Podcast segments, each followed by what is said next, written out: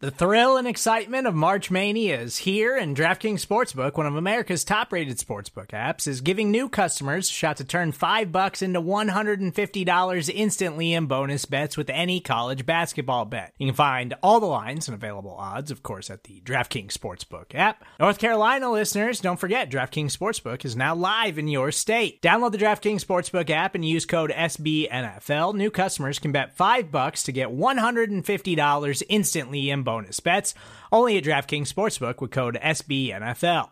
The crown is yours. Gambling problem? Call 1 800 Gambler or in West Virginia, visit www.1800Gambler.net. In New York, call 8778 HOPE NY or text HOPE NY. In Connecticut, help is available for problem gambling. Call 888 789 7777 or visit ccpg.org. Please play responsibly on behalf of Boot Hill Casino and Resort 21 plus age varies by jurisdiction. Void in Ontario. Bonus bets expire 168 hours after issuance. See DKNG.com slash B ball for eligibility, deposit restrictions, terms, and responsible gaming resources.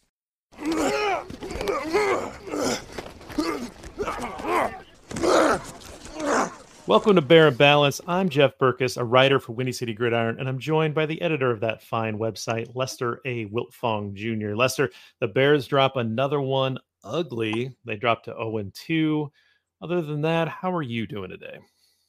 Doing good. You know, it's uh, all things considered. It's just uh, it's a tough time to be a Bears fan. You know, it's uh, you know, I, I picked them. I thought they had a chance to beat the Buccaneers, who, you know, even though they beat the the Vikings in Minnesota week one, come on, I'm it's, it's the Bucks, you know, it's it's Baker Mayfield, but make Baker Mayfield shredded the Bears. I mean, he looks like a uh, you know, he looked like he he looks like the answer at quarterback for the Bucks, which is uh I guess that's what the Bears are doing on. They're making uh they're making quarterbacks look great. You know, it's one of those things where early in the week I picked all the games for tally site you know a bunch of us at the site do do this uh, betting thing. You know we take we pick the spread we pick the money line we pick the over under so i picked all the games and at first i picked against the bears because i thought ah god they look so terrible. And then as the week got closer and then i wrote the column for for for the for the weekend and i focused on the bears and i was like you know actually I'm I'm starting to talk myself into this. I think they're going to bounce back, you know, and and I had this whole game script in my head, and that's how I wrote the the article. So you know, I came around, and then they failed me. So that was that was rough. Spoiler alert: We are not going to pick the Bears week three. Uh, no, no. Okay. I don't even know what the what the line is, but I'm not sure that I'm even going to take them. Uh, it opened at 13. I think it's come down to 12 and a half. Okay, that's a big line. So we'll we'll see we'll see what that happens when we get there. But let's talk about this Buccaneers game. We always start in the trenches with our trench tribute, and uh, you know there were a couple guys that I think were worthy of mention in this, as opposed to last week, where it was a little harder to find. But who did you identify for your trench tribute this week? I got to go with the big nose tackle, Andrew Billings. You know, he's just uh, he's the guy that that Bears fans thought he was when, when he was when he was signed. I mean, he's he's a, a, stout run defender, but this week he had some good pressure numbers. I think he was you know pushing the pocket pretty good there. Um, they didn't get to Mayfield once, you know, no, no, sacks. I think they had one quarterback hit. You know, he slipped out of I think at least two sacks with uh, uh, Yannick Ngakoue had him a couple times. He kind of slipped out of, but Billings was pushing the pocket. He only had two tackles, one tackle for loss, but you can see how he could be a piece. You know, you got to find a three tech, obviously, maybe an, another edge rusher, you know, but you know, maybe that's uh, uh, Dexter, maybe it's Pickens. I, I, thought Dexter had a pretty nice game too. I went back kind of watch what he did, and you know, so there are a couple pieces there. It's just not uh, it's not coming together. But for me, it's Billings this week. How about you? So I took the opportunity after work today, before this show started, to focus in on Ja'Tyre Carter because on the first run through, I thought, I think he's doing some good things and it's his first start. It's probably a good opportunity to go back and just watch him. And I'd be interested if you if you end up going back and doing this too, uh, to compare our numbers. But overall, I would say that he looked pretty good. I graded him out. I tried to use kind of your scale, but um, we'll we'll see how I did here. But I split it up into run and pass plays. On pass plays, I, I had him down for 32 reps. That looked good to me uh, two reps that looked bad to me. I, I, marked them down for there. And then I had one rep that I just couldn't really give him a good or a bad. It was just sort of, it was one of those where it was sort of a run a play action where he pulls to the left, and uh, it, it looks like he's supposed to basically take out you know who, who's there and then he misses him but that guy doesn't really impact the play yeah. and, and so i'm like ah eh, like it wasn't very good but it has like no bearing on the play because fields is rolling out and so i just put it as like a neutral uh, and then the the two plays that i the two pass plays that i thought uh, weren't very good he gets beat by 96 um, pretty fast and it's this first and 10 where fields flushes out to the left and then he kind of pitches the ball out of bounds. Yeah. Um, that initial pressure was was Carter, and then he had another rep a little later against Vita Vea, who walked him backwards. Uh, one of the best players in the in the in the game. So you know whatever. And then in the run game, I had him down for ten reps that I thought looked good. One rep I didn't really know how to how to grade, uh, and then three that I didn't really like. So um, one of them was against Vita Vea. which again, again, that's a really happens. good football player. Um, and then uh, there's there's one that was like an outside run. Uh, where I think it would be like a pin pull action, maybe with the the tackle, where he's supposed to come out around the the tackle, and he just doesn't get out. And I don't know if that was because Wright got pushed back a little bit, knocked him off his mark. Uh, but he got looked like he got a little confused of should he try to go inside of Wright or should he kind of keep trying to go around him uh, he just sort of washed himself out of the play, and that that play went nowhere. Uh, and then just overall, I I don't know that he's all of that much of an athlete. Like I, I went back look at his relative athletic score, kind of average. Um, yeah. And I think you can kind of see that he doesn't necessarily move very well. So as a puller, I'm not sure that I love it. Um, but he was constantly looking for work, yes. and and I think that that's good. Even like really fast, like he's you know he you know he he he'd punch Vita Vea here, and then he'd look back. If that defensive end was trying to cut inside, he'd move over and he'd try to he try to get a block on on uh, on the defensive end. So like really like active eyes and and trying to look for work. He's not really uh, you know just loafing around. Like he was definitely taking that opportunity of his first start. So overall, I thought that was a pretty good first effort for a guy that was a very late round draft pick making his first start, uh, and certainly worthy of talking about here in the Trench Tribute. Yeah, I thought he had a nice game. You know, I mean, that, that's the one thing hard when you go back and, and grade these players is, you know, we don't know the plays. We don't know the play call. We don't know their assignments each play. You know, what what could be something that we, we were taught back in the day as an assignment football. Maybe the Bears coach it differently. I mean, there, there's there's there's several ways you can do the, the same thing. It's just all about what what are his rules on each play. So, yeah, I mean, I, going back and watching it, I didn't I didn't focus in on, on him too intently but but what I saw from him, I liked. That that's a good pick for Trench Tribute this week. Yeah. Uh, so we'll see if he has any more opportunities to get some playing time. We're not sure what the Nate Davis situation is. If he's going to come back, we we learn. Uh, you know, at some point a couple days ago, I think that you know he wasn't going to travel with the team. A lot came out about that. I think maybe we just kind of talked about that here. Uh, yeah. A lot came out about it. Um, the Bears are not very good about giving anybody anything. It's a it's a very cloistered environment. It is what it is. Not saying that yeah. we deserve any of that information or anything like that. Uh, the Bears could do themselves some favors by having a better relationship with media, even if that's off the record. But I digress.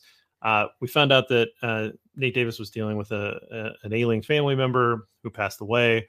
Uh, so that what was why he was not able to uh, travel with the team, and he's you know taking care of his his personal matters obviously you should be doing that. Um, that is uh, more important than football, and and so a little bit in terms of people overreacting, not understanding what's going on in this young man's life. Um, you know, a lot of shots being taken because he signed a nice big contract. I think it's just a good reminder to people, like you don't know what's going on in someone's yeah. life, so it's not really worth having the hot take and going on out there you know, we criticize this football a little bit, right? We criticize some of the stuff that we, you know, why isn't this guy practicing? You know, we're, we're not, we don't really have complete information, but we certainly weren't going after the guy, right? And yeah. and and and now you kind of learn this guy was going through some stuff.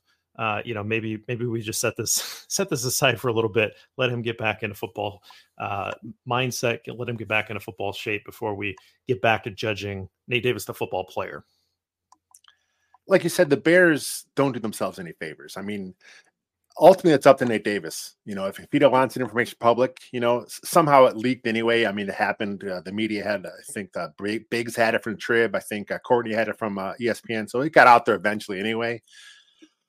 There are ways the Bears could spin this where they're protecting the player, they're not giving out any information, but just making it very clear. You know what? Nate Davis is dealing with a personal matter. Um, we're not going to get into it, you know, at this time just understand that if he could be here, he'd be here, but he has, you know, more important things besides football. I mean, there's something simple like that they can do. And like you said, also stuff off the record, you know, let some of the beat guys know, you know, what's happening. So at least they can kind of frame the narrative.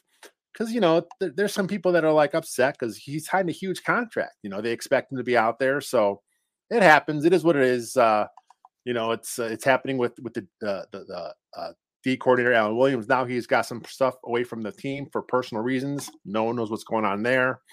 Again, the Bears haven't really said what's happening. We just hope it's uh, nothing too serious, and he'll be back soon to to get back to his job. You know, I just a quick history note. You know, I've done a fair amount of reading about George Halas, and George Halas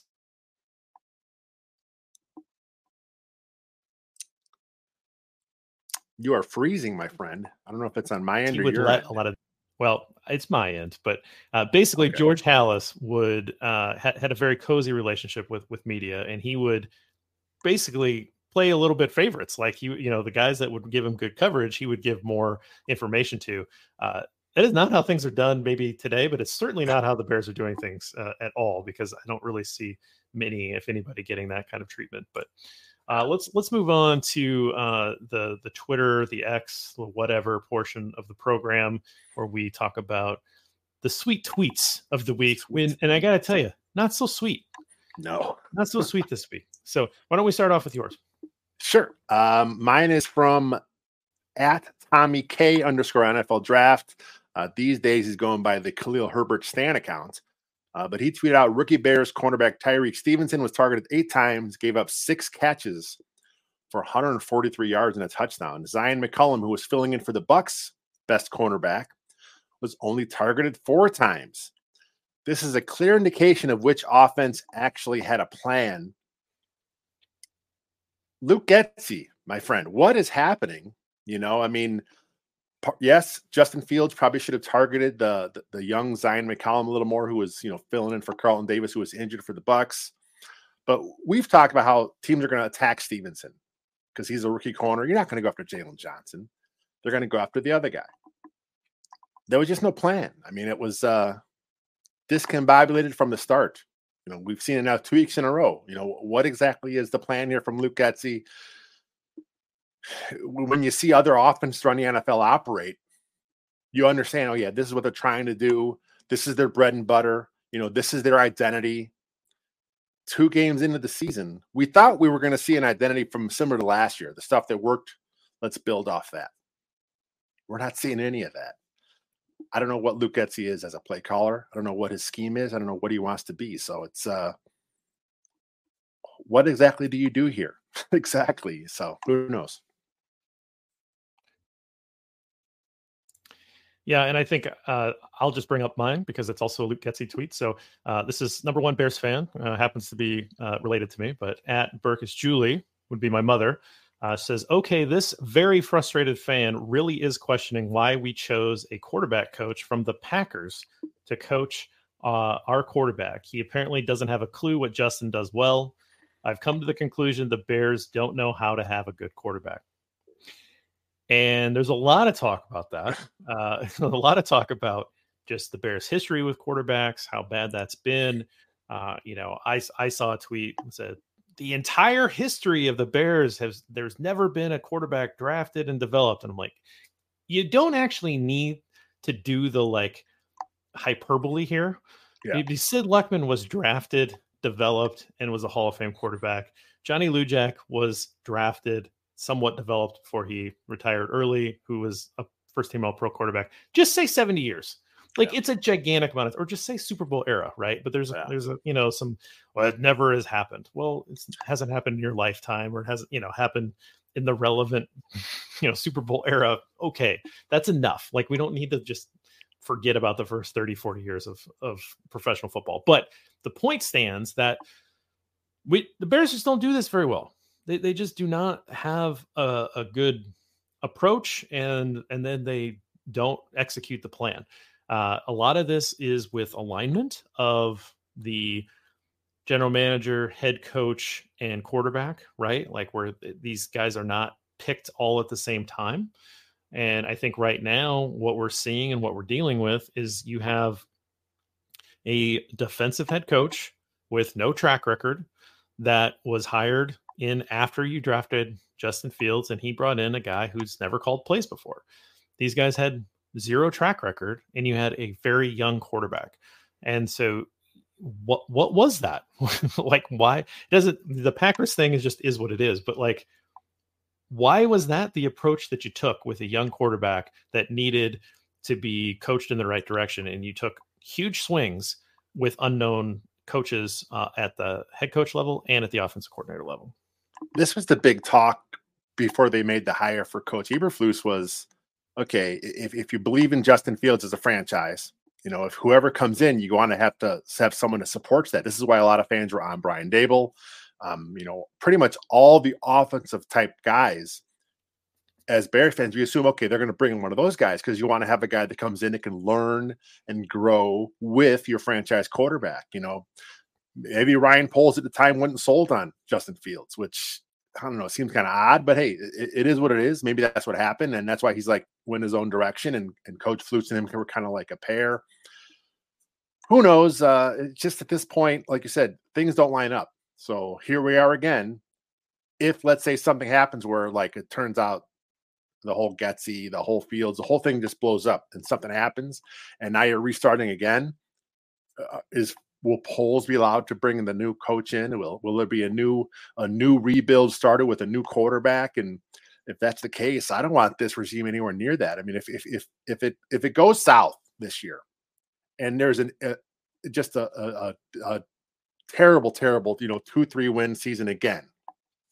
If you clean house, clean house. Let Kevin Warren bring in his own GM, his own head coach. Let them figure out the quarterback situation. If you're going to blow it up, blow it up completely. Two things. One, do you think that Luke Getsy gets fired in season, and where do you think that that watch starts? That's my first question. I'll let you answer that now. It's tough with the Chiefs coming up because my guess is they're going to get destroyed. So you're making a determination based on that game. Then after that, you got Denver. You know, so maybe after the Denver game, we saw Getsy's offense struggle last year early and then they figured it out about uh, was it week five with with the Washington Commanders game where things started clicking. They didn't get any points that game, but they put up like 400 some yards. They went on a nice six game stretch. You're like, okay, Luke Getsy's kind of showing an identity, what he wants to be as a play caller. You kind of see something happen, but there's no talent. I'm guessing about the same. I mean, when you get like week five, week six, if it hasn't changed, I think he might be the scapegoat. Second thing is that the Halas, the McCaskey, Halas, that that line, they inherited this team.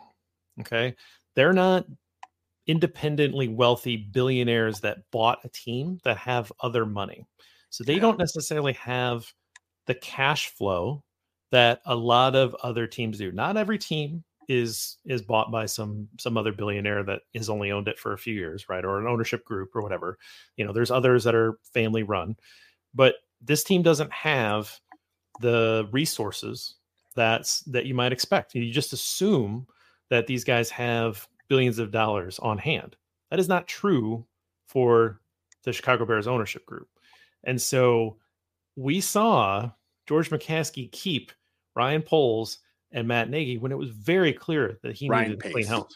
Yeah. Ryan Pace. Pace sorry. Pace Nagy, First time I've done that, but I did it the the the, the reverse. Um, he kept them an extra year and it was very clear that that needed to be cut right then. Yeah. But he kept them, I think, in large part because he didn't want to pay out the contracts. And you're in a situation where you're only two years in to these contracts now. And the only time, as pointed out by our friend Bill Zimmerman, the only time that's happened in any kind of recent history where the Bears have fired a coach with multiple years left on their con- original contract was Mark Trestman, who completely lost the locker room, and they had absolutely no choice but to but to separate ties at that point. So, do you think that the money would hold them back from making a move? History tells you it would. Yeah, I mean, you would hate to see it happen. I mean, it's a results based business. Obviously, owning an NFL team, uh, you would hope that it wouldn't, but man, just based on what George McCaskey and the, and the whole regime that they've always done, yeah, I think this is going to happen. And, and, and I mean, if bottom really falls out, if it's like a two three win team, I mean, I think their hand will be forced.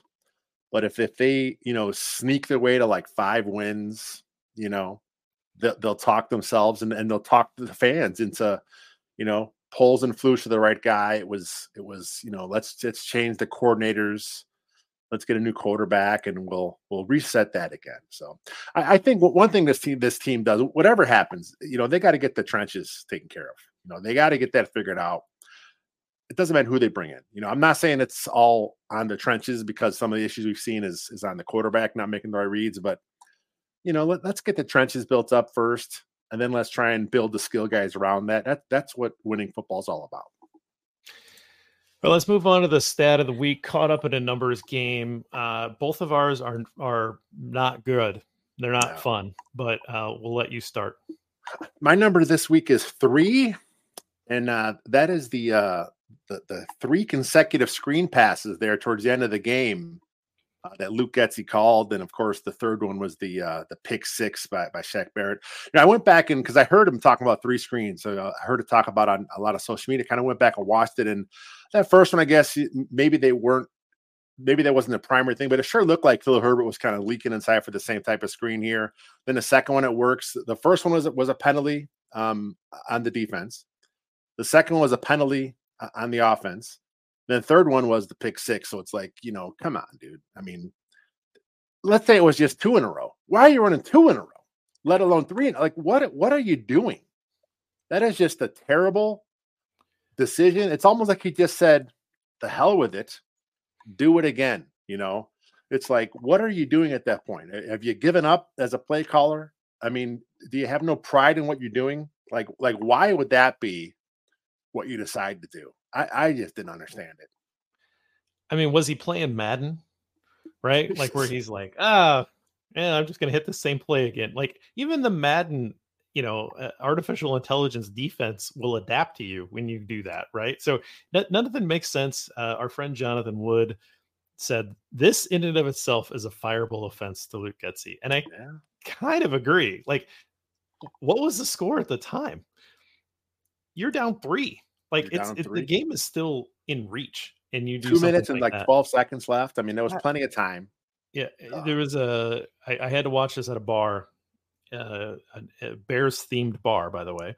And nice. the guy next to me at some point he goes, "All I want, all I want is Justin Fields with the ball in his hands late in the game with an opportunity to win this."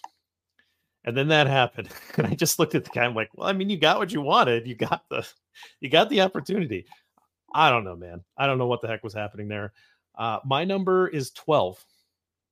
I know that is, is, consecutive losses by the Chicago Bears. That is a franchise record. Uh, it, they've had the franchise record going for a while. I think previously it was only like eight or something like that. Yeah. And so this is this is bad when you're you know you're extending uh, your own franchise record for losses. That ties for the 34th longest streak in NFL history. They're almost certainly going to lose next week. Uh, again, you're down. You're you're a 13 point underdog. That's implied odds. Like you're going to lose that game like 97 percent of the time. Yeah. Uh, that uh, a 13 game losing streak ties you for 25th longest. Like you move oh. up, you start to move up here pretty quick. Uh, the longest streak is held by the Tampa Bay Buccaneers. It's 26 games. The second longest streak, uh, I believe, is 20 games. And so that's uh, that's by the Jags from 2020 to 2021. So part of this, I mean, there's some winnable games here. I don't know that the Bears are going to get up to 20, 20 losses in a row, but if they keep playing like they did, it's everything's on the table. Yeah. I, what what I was asking, what I was thinking about asking was, the Jags finished back to back years with the number one pick. And that, I mean, that is bottoming out. But the Jags look like they're legitimate team this year, right? They, you know, they've got Trevor Lawrence, they've got, you know, they've got a lot of young players, they've got a good coach. So they're coming out of it finally, right? Whereas I, I'm sure that their fans thought after that one terrible year where they got the number one pick that everything's going to be okay. They're going to move up. And I'm kind of wondering, as Bear fans, if we thought that the bottom was hit and we're coming out of it, but really we're just now scraping the bottom. Yeah, I mean that that make I mean that makes sense. Let's let's look at the Jags real quick. What they did, you know, they got rid of Urban Meyer. That they realized that was a mistake. And what do they do? They have Trevor Lawrence in at quarterback. what do they do? Let's go get Doug Pederson. They hire an get a, a, proven offensive guy, you know. And then you know what?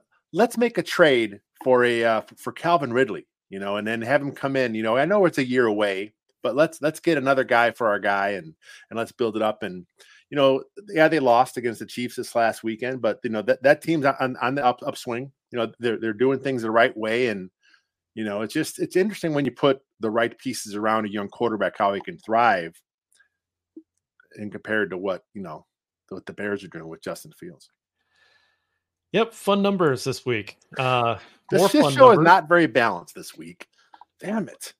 What do you want from us? Yeah. Uh, let's do the Fields report. So okay. 16 of 29 for 211 yards. So he does cross the 200 yard mark again. Yeah. Uh, he had one touchdown, two interceptions. Bad ball. Uh, bad ball on the first interception. Uh, second one was that pick six that we talked about on the screen.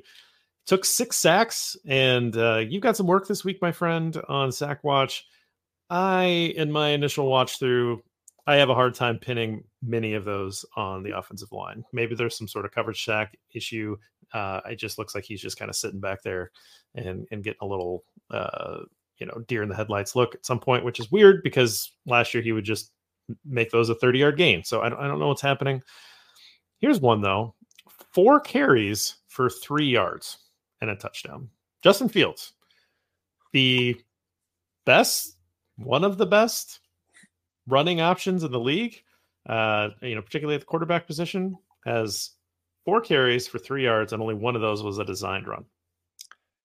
Have they coached it out of him? Is what I want to know. I mean, yeah, it's it's it's it's horrible. Like when the game ended, you know, I saw three yards. I, I right away went to the Pro Football Reference and I looked up, you know, what are his fewest rushing yards in his career, and it's three. He, he tied his his low mark, and those three rushing yards he had previously that came in the his first game of his career against the Rams when he was only used a couple plays it's kind of as a changeup, you know, where, where, where Matt Nagy wanted to get him out there. So I think he had a uh, three yards rushing. He had one touchdown that game on the goal line. But that was it. And, and and you you mentioned it. You know, some of those sacks he took were his fault. He kind of stood there too long. And why isn't he taking off? You know, one of the reasons why it's easier to take off when you have more sprint outs, when you have more rollouts, you have more bootlegs. When you're in the pocket, you know, and the pocket collapses around you because you are waiting too long. You know, you're going to take some sacks, and he clearly t- took some of those on his own. I haven't broke it down yet. I started watching the All 22 today. Just brutal, you know, like some of the stuff, some of the stuff that came on Twitter today. A lot of the, a lot of the the, the former quarterbacks, um, a lot of the guys that do these these X's breakdowns, you know, uh, JT O'Sullivan, Tim Jenkins, uh, Dan Orlovsky, a lot of these guys they're, they're on Twitter today and you know on social media talking about how yes, it's Justin Fields, but you know they also had a lot of blame on on the scheme, the play calling, you know the the route concepts. You know, two guys next to each other. Like, what is this? Why? Like, why is this still happening? You know, we saw it with Nagy every now and again, and here we are with Getsy. Like, like what what's happening? I mean, it's if it happens once, you're like, well, maybe it's the player screwing up. Maybe he went the wrong way when he should have went out. He went in, but it's happening too much. Eh, so it's like this is what Getsy's coaching him up to do. I don't understand it. It's uh he's got to get better, you know. I mean, at some point, and like like the picture I chose today for my uh the, the stats article, when I saw that picture, it just made me sad. It, it's him and Baker Mayfield. If you haven't seen it yet, go to Windy City Gridiron.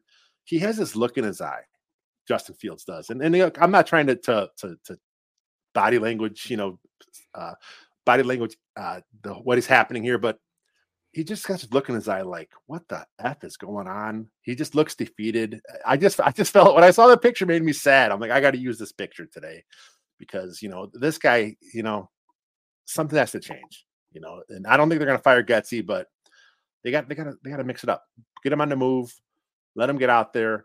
You know, make the game easier for him by letting him be an athlete. Yeah, it's his greatest strength right now. You got to lean into that. You got to make that a percentage of what he does. Can't be everything he does, right? But it certainly needs to be uh, a portion of it to get him into the game and make him feel comfortable. Let him make plays, gain that confidence, right? And it also the, make those defenders respect it. You know that yes. they all those defenders fear him, and so you voluntarily taking that part away from his game that they fear is just giving them an easy victory.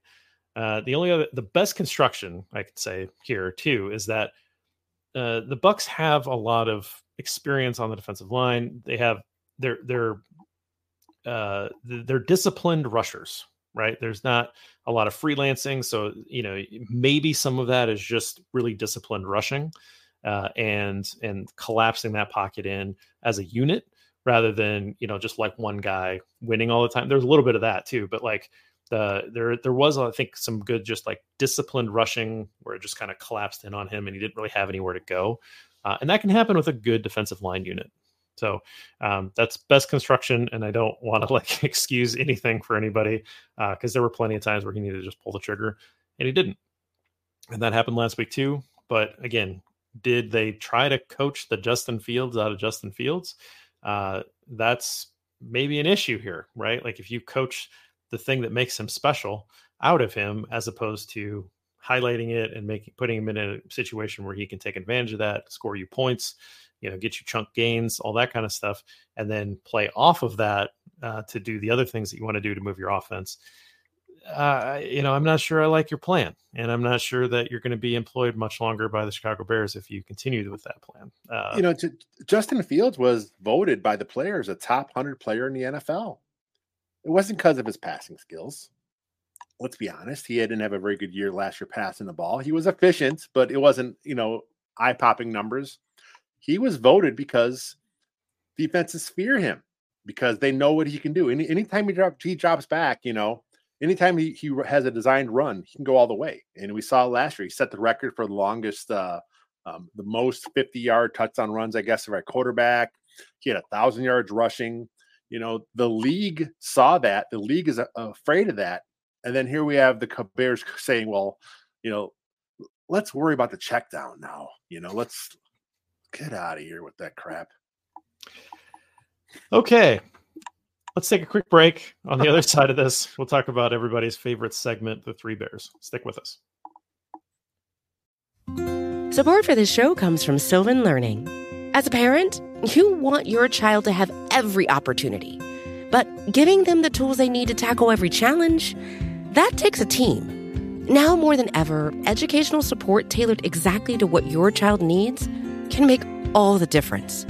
That's why parents have trusted Sylvan Learning for 45 years as the ultimate teammate in their child's educational journey, instilling in them a love for learning and a passion for reaching the next level. And Sylvan's Insight Assessment can identify gaps in learning and areas that could be of concern for your child. It's a 360 degree view into your child's learning that you can't find anywhere else and helps ensure that your child didn't miss something in school that might put them at a disadvantage in the future. And right now, it's the best price of the year at $29. Go to sylvan29.com to learn more and get your child's assessment for only $29. That's S Y L V A N 29.com.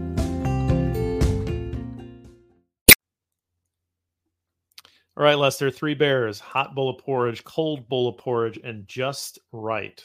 Let's kick it off with the hot bowl of porridge. Who you got? So it's again, the spirit of this is a guy that performs is performing better than I, than I thought he would. And I'm going to go with rookie right tackle Darnell Wright. You know, I expect him to struggle this year, and he has struggled a little bit.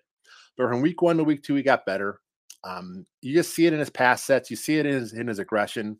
you know, I thought he'd be struggling a little more than he has been. So that right away, I'm surprised there. Even even last week in, in as against the Packers, you know, he, he had a pretty nice game and you know, he, he's growing. I mean, he looks like he's going to be the guy there at right tackle for a long time. And there's some issues on the left side, a lot of penalties happening over there, Braxton Jones. But but the right side, Darnell Wright, he gets the hot bowl this week for me. I like it. You know, yeah, I think that he's certainly looked like he has that pedigree.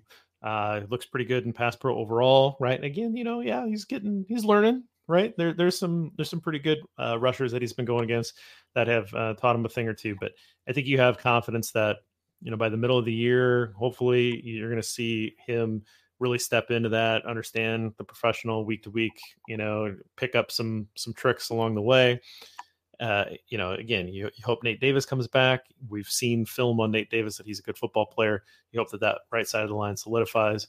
You hope Teven Jenkins comes back and can get that left guard spot nailed down, move Cody Whitehair back to center, right? Like you kind of hope that that original plan comes back in and you kind of see everything really settled down, you know, here in the next few weeks. Um, and he's a big re- he's a big part of that, right? Like they they signed a tight end, Marcedes Lewis, to be a caddy for him, uh, so that he can, you know, you don't put him out on an island very often. Marcedes Lewis hasn't had very many reps. They they must feel a little more comfortable putting uh, putting him out there on on the island a little bit more frequently. So, you know, maybe they should have a few more reps, but I think overall, like that's a pretty good sign that they trust him. Yeah. How about you? Uh, for me, um, I, I, understand the spirit is better than what you think necessarily, but sometimes you just got to give the guy that performs the hot bullet porch, and that's DJ Moore. Uh, on a on a day where Justin Fields only has 211 yards, half of them go to DJ Moore. Uh, he's only has one target that he hasn't caught in two games. Uh, hey, this guy's really good at football. Uh, good things happen when you get him the ball, and the, the, the this confirms that this offense needs to run through DJ Moore. He's yes, I, I, sure not sure that Bears fans fully realize just how good of a football player he is. Uh, you know, why would you watch a lot of Panthers games? And if you did, you know, they've had a quarterback carousel the last few years. They've been kind of all over the place, but he's still performed at a pretty high level, even with all of those all those quarterbacks. This is a guy that could put. Uh, he could have had. He could have doubled those targets, and he probably would have kept up with about the same level of efficiency. I mean, he could have put up 175 yards if they would have made him the primary piece of this offense yesterday. Yeah. That's not a crazy thought. There's receivers that are doing that and he's as good as as those guys, right? Like I'm not saying he's Justin Jefferson because Justin Jefferson right now is sort of in a league of his own, right? Ja'Marr Chase isn't doing anything this year. Ja'Marr Chase is a really good football player, but DJ Moore deserves to be mentioned in that those that next category. You know, Tyreek Hill probably one above. After that, though, I, I don't care. Like you can start talking about DJ Moore, and he deserves to be in there. So for me, uh, confirmation that he's everything I thought he would be, and he deserves this hot bowl of porridge. Well, we talked about it last week. You know, Luke Getsy had an offense in, in Green Bay where he saw an offense that ran through a, a top receiver in Davante Adams. I'm not saying Moore is that guy because you know Adams is you know when he was younger he was he was really damn good, but you got to run it through DJ Moore. I mean, you got to scheme him up. You know, we saw it happen. I mean, seven targets, six uh, catches, 104 yards. I want to see more. Seven targets, caught six of them let's target him 12 times a game. See, see what happens.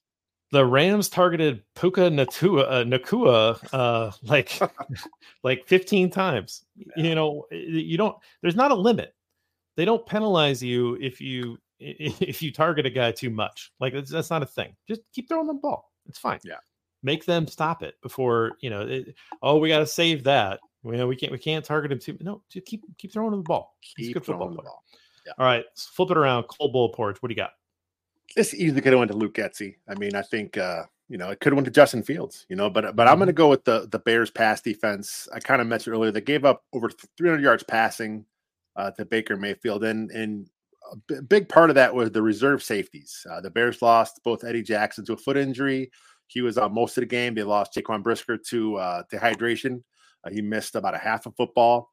So we got to see Elijah Hicks and uh, Quindell Johnson Did not know that was a human person until yesterday. That, that is that is the Bears. Uh, they, they signed him as on the waivers, and yeah, he, he came in there. Now he's your your fourth safety, so you're forced to play Hicks and, and Johnson. Look, it's not entirely their fault because this is just who they are. I mean, Johnson's a undrafted uh, free agent. Hicks is a seventh round pick last year. They're just not very good you know, which which brings me to Ryan Poles. You know, why did you feel your safety room was good enough with just, you know, basically two guys that you trust and a couple guys that are just bad? You know, you tell me you, Ryan Poles couldn't have found a, a veteran out there that has experienced because you know a lot of those guys are kind of still looking for work. I'm not saying necessarily uh, DeAndre Houston Carson's a guy because maybe he's cooked at this point in his career because he had a shot with the Ravens and they cut him. But you could have found a guy. You could have found a veteran that comes in, uh, at least gives you some some some uh, peace of mind, knowing okay, if Jackson goes down, if if if Brisker goes down like a like a Ha Ha Clinton Dix, you know, uh, one year vet min deal type of guy, you could have found a guy like that. But instead, Elijah Hicks and Quindell Johnson, and they they were bad. I mean, they missed some tackles. There were a few where they just like like what are you doing you know you're not going to wrap up you're going to just hit him and just kind of you know let, let him bounce off you and make a play so the cold is the pass defense but you know special mention to hicks and johnson and ryan poles for what the hell man go out there and get some some veterans i understand it's a rebuild year still in in your mind that you you know you don't want to spend too much but you could have got a, a, a one year guy uh, Ryan Poles. Do we do we need to have a section, a segment that's just called "What the Hell, Man"? What the hell, man? Because yeah. that feels like a recurring theme so far. Uh, I've I've got uh, we we've covered most of it, so I'll just throw out some some fun stuff.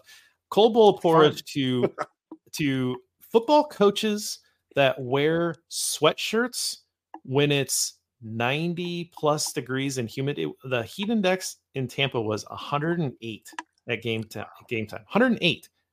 Matt Eberflus and a lot of those coaches on the sidelines are wearing sweatshirts. They are sweating like crazy. What are you doing? Like, I, I don't understand this trend. We go to camp, these guys are wearing long, they're wearing sweatshirts. What is this? Is this like high school wrestling? You're trying to cut weight? Like, I, I don't understand this. It's the dumbest thing.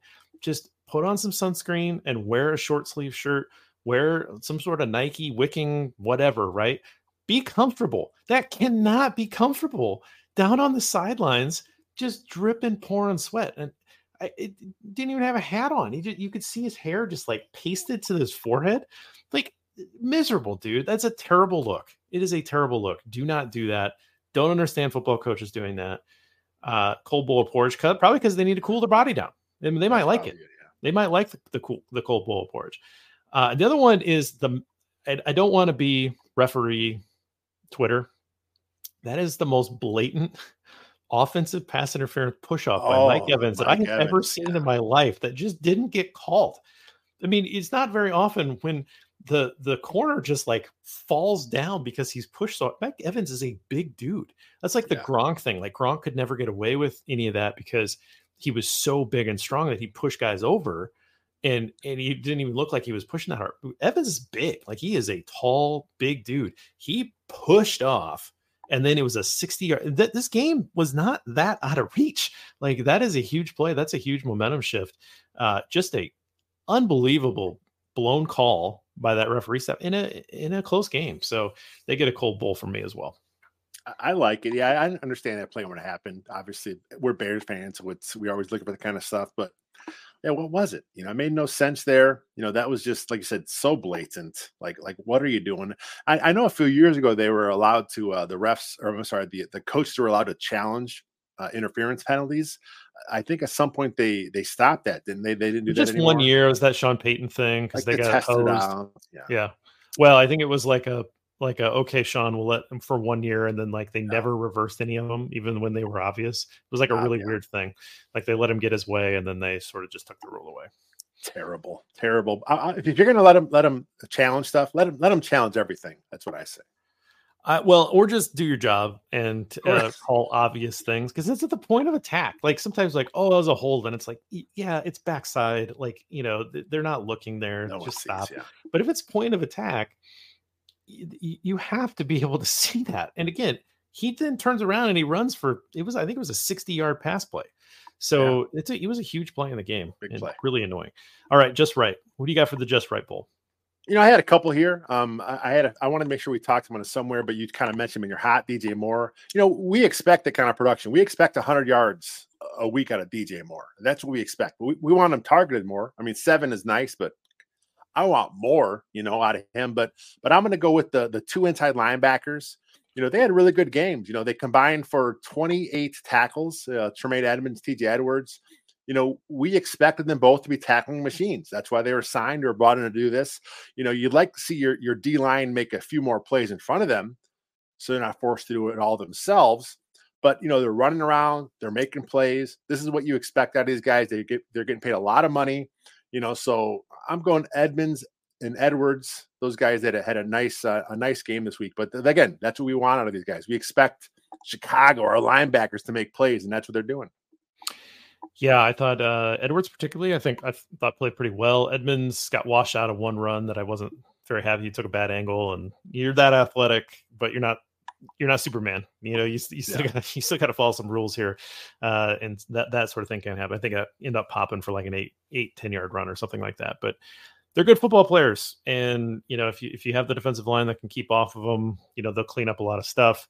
Again, it's sort of a backwards move, right? Like uh, I think we like to see things built inside out. You start with the trenches, and then you kind of go outwards, both yeah. on the offense and the defensive side. If you can build up that defensive line, you can maybe scrimp and save a little bit with linebackers, uh, but like it helps the linebackers regardless. Um, Bears sort of did the opposite, right? They sort of built with some secondary, and then they signed some linebackers, and then they're trying to just kind of piece together the the the interior, and, and they've got a couple young guys they're trying to develop now this year. Uh, but you know, they're I don't know, they're kind of pitching inside out. They're they're working it backwards, but but those guys are good football players. Good to see. Uh, for me, and this one, people are going to disagree with it, and that's fine.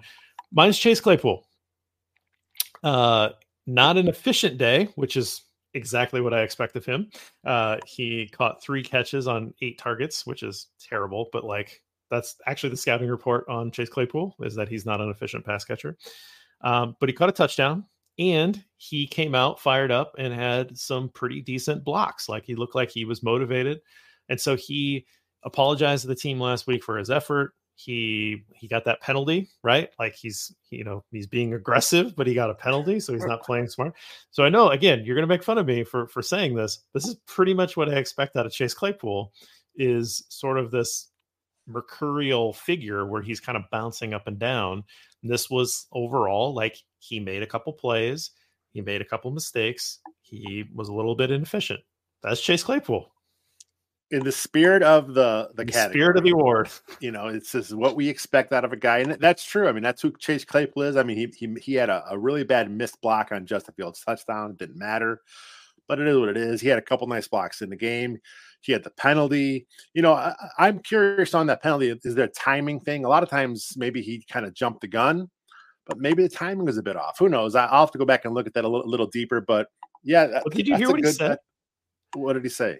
He said that he thought that it was a run play. Oh yes, yes, yes, yes. But they just replayed it. Yeah, I don't know what that was. That was the second time around. Anyway, uh, yeah, no, he. Anyway. He is. He is who we thought he was. This He's is exactly inconsistent. Uh, yeah. And this coaching staff, that's that's a guy that you're trying. You're in the right system and the right coaching. They get the most out of it. To be honest, that is Pittsburgh. Pittsburgh gets the most out of wide receivers. They continue to churn them out. And then when those wide receivers leave, even if they're super talented, sometimes they're they don't do quite as well. And some of these personalities sort of get unleashed on the rest of the league. Antonio Brown being the prime example. And all of the issues that came out of that, right? And so Pittsburgh's like oh man, he's a Pittsburgh wide receiver. Yeah, we want that guy. Well, there's no better situation than Pittsburgh for wide receivers. So when they leave, they may not perform quite as well um, elsewhere. So, you know, buyer beware, I guess yeah. would be would be for that. That's the three bowls of porridge. Uh, what else you got? Anything else going on? You ready No, to close the a, book uh, on the Buccaneers game? Yeah, I'm ready. To, I'm ready to look forward to the Chiefs because this is not going to be a fun week. You know, I mean, it's uh, it's not as bad as last week having to, to rehash the Packer game over and over because that's that lingered. I mean, the, the the beat writers were talking about that game the whole all the way up to Wednesday or Friday's presser, partly because it's the Packers. You know, and there's so much went wrong. So hopefully it's not as bad this week. Hopefully they even they will leave the the Bucs behind, but then you look forward to the Chiefs. You're like, oh man, it's just going to be so so much worse. And you know, I mean, the last time they played the Bears, the Chiefs, I mean, that was the Mahomes, the revenge game, so to speak, right, where he was making sure he the Bears knew they passed on him, and you know, so hopefully that's out of his system now. He doesn't have to to to pay them back. But then you got the whole Nagy situation. Nagy's over there. He's going Yeah. against a team that kind of did him dirty in his mind, right? So maybe he's going to want Mahomes to kind of, you know, maybe he's talking up behind the scenes. So this could be a, a, a 50 burgers type of game coming up here for the uh for the Chiefs. I got a call from a friend who lives in Kansas City. He's a Chiefs fan. Went, you know, went to high school with this guy, and uh, and he's like, "Hey, man, are we getting nagged?" And I was like, "What?" He's like, "Like oh, our offense just looks terrible." And I'm thinking, "Yeah, come on, man. Like, you know, I I get it. Like they didn't look very good in the opening week, and you know all this kind of stuff." And he's like, "Well, I mean, you know." he was just the quarterback coach last year. So now he's the offensive coordinator. I, I think they're I think he's I think he's really bad. And I'm like, listen, you who don't know the half of it because you can just sit back and enjoy Andy Reid. Like that, you Yeah. don't you don't get to complain about Matt Nagy. We only we get to complain about Matt Nagy. That's that's where I'm going with that. But I'm not sure how many play calls Nagy's hat making over there, or if he is making play calls, Andy Reid is listening to those, and if he does, he's like, no, no, no, no, do this instead. I mean, Yeah. it's I'm sure there's a short leash on on Matt Nagy over there in Kansas City, and because that's that's Andy Reid's show. It always has been.